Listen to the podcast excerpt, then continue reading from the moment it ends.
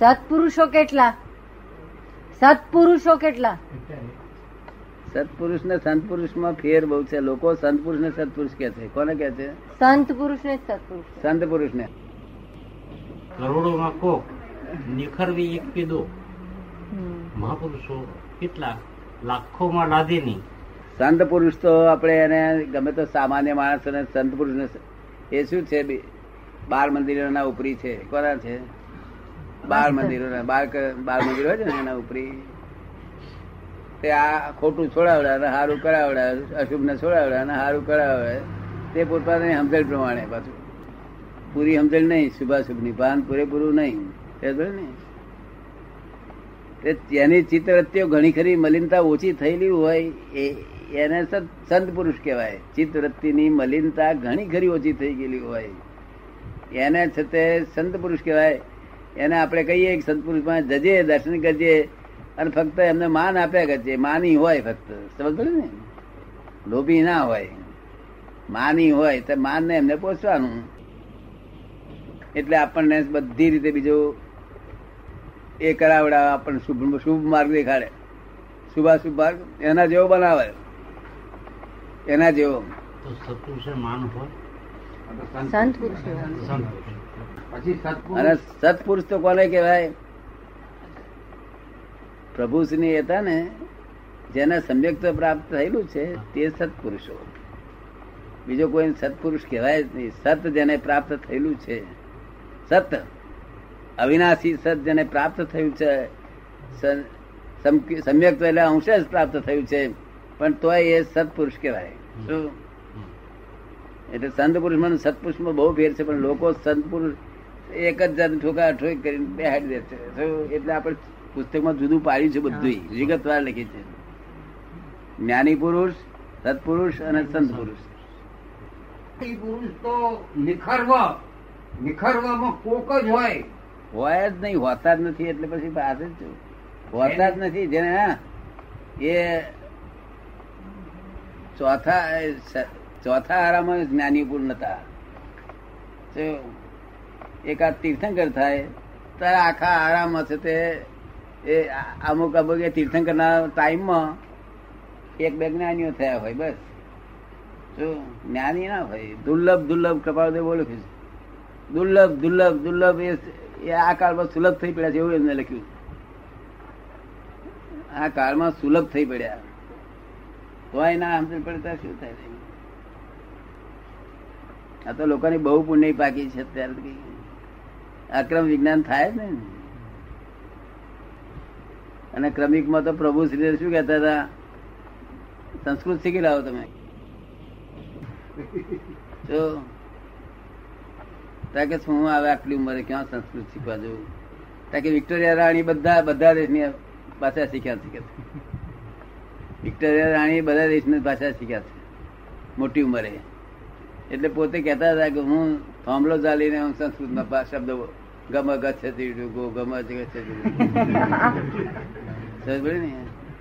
ક્રમિક માર્ગ એટલે શિષ્યો શિષ્યો ધરુજતા હોય અને સાહેબ જરા ચીડેલા હોય. શું કહ્યું એટલે શિષ્યો ધરુજા કરે કાયમ. શું કે છે? શું કે છે? સુધી ક્રમિક માર્ગ જ એવો આખો? કારણ કે છેલ્લામાં છેલ્લા શુદ્ધ અહંકાર થાય ત્યારે શુદ્ધ આત્મા જોઈન થઈ જાય. આ અહંકાર શુદ્ધ થવામાં શું કહે કરવાનું? ક્રોધના, લોભના, માનના, કપટના બધા પરમાણુ નીકળતા નીકળતા નીકળતા નીકળતા નીકળતા નીકળતા બધું નીકળી જાય. આ અહંકારમાંથી શુદ્ધ અહંકાર એટલો શુદ્ધ થઈ જાય કે અહંકારમાં કોઈ ચીજ ના રહે. સ્ફટિક જેવો અહંકાર થઈ જાય. ત્યારે શુદ્ધાત્મા સ્ફટિક ને ભેગા થઈ જાય. શિષ્યો ધ્રુજતા હોય.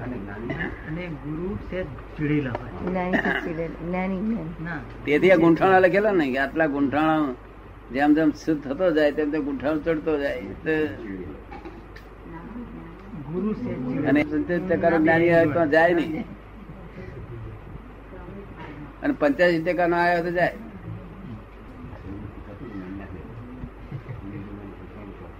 કેવું હોય?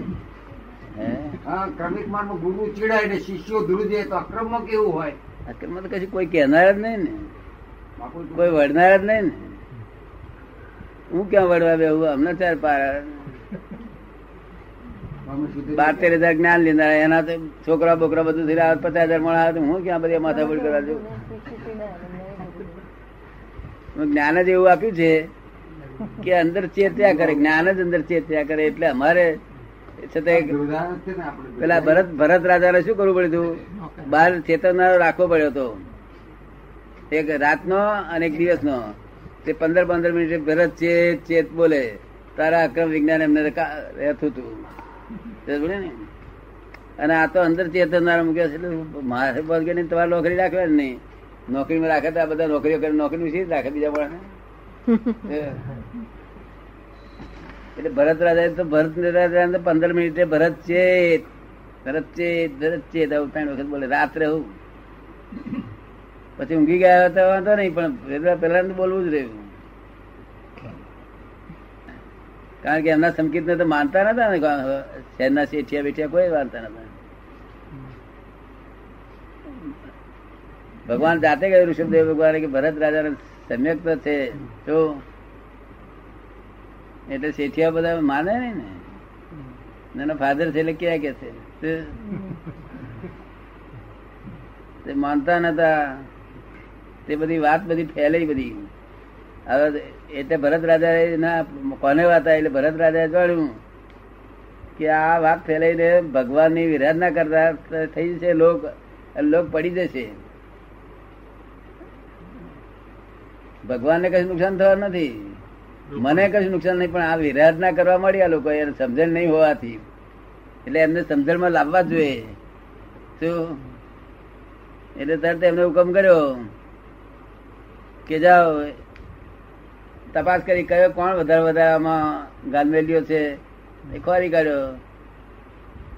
તે ઉત્તમ શેઠ ને ખોરી કાઢે એવી રીતે ને?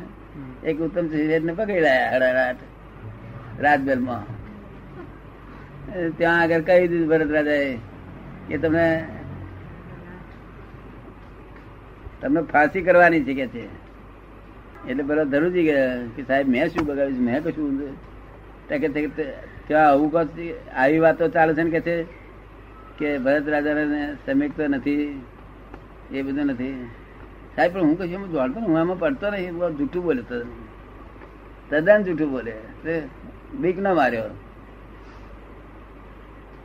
પછી ભરત રાજાએ કહ્યું તમારે સાચે સાચું કેવું પડશે નહીં તો તમને ફાંસીની સજા થશે કે છે. સાહેબ મને મને આ સજામાંથી મુક્ત કરો મારે ના સજાને મુક્ત કર્યાનો એક બીજો રસ્તો કાઢીએ છીએ કે છે. કે કાઢો કે તમે કહો એ કરું. તે એક વાસણમાં ઘી લઈને જવાનું તે જોડે પોલીસવાળા આવશે, તે પોલીસવાળા જોડે બધે ફરીને પછી પાછા અહીંયા આવો એક ટપકું નીચે પડવું ના જોઈએ કે. આવું સત કરીને.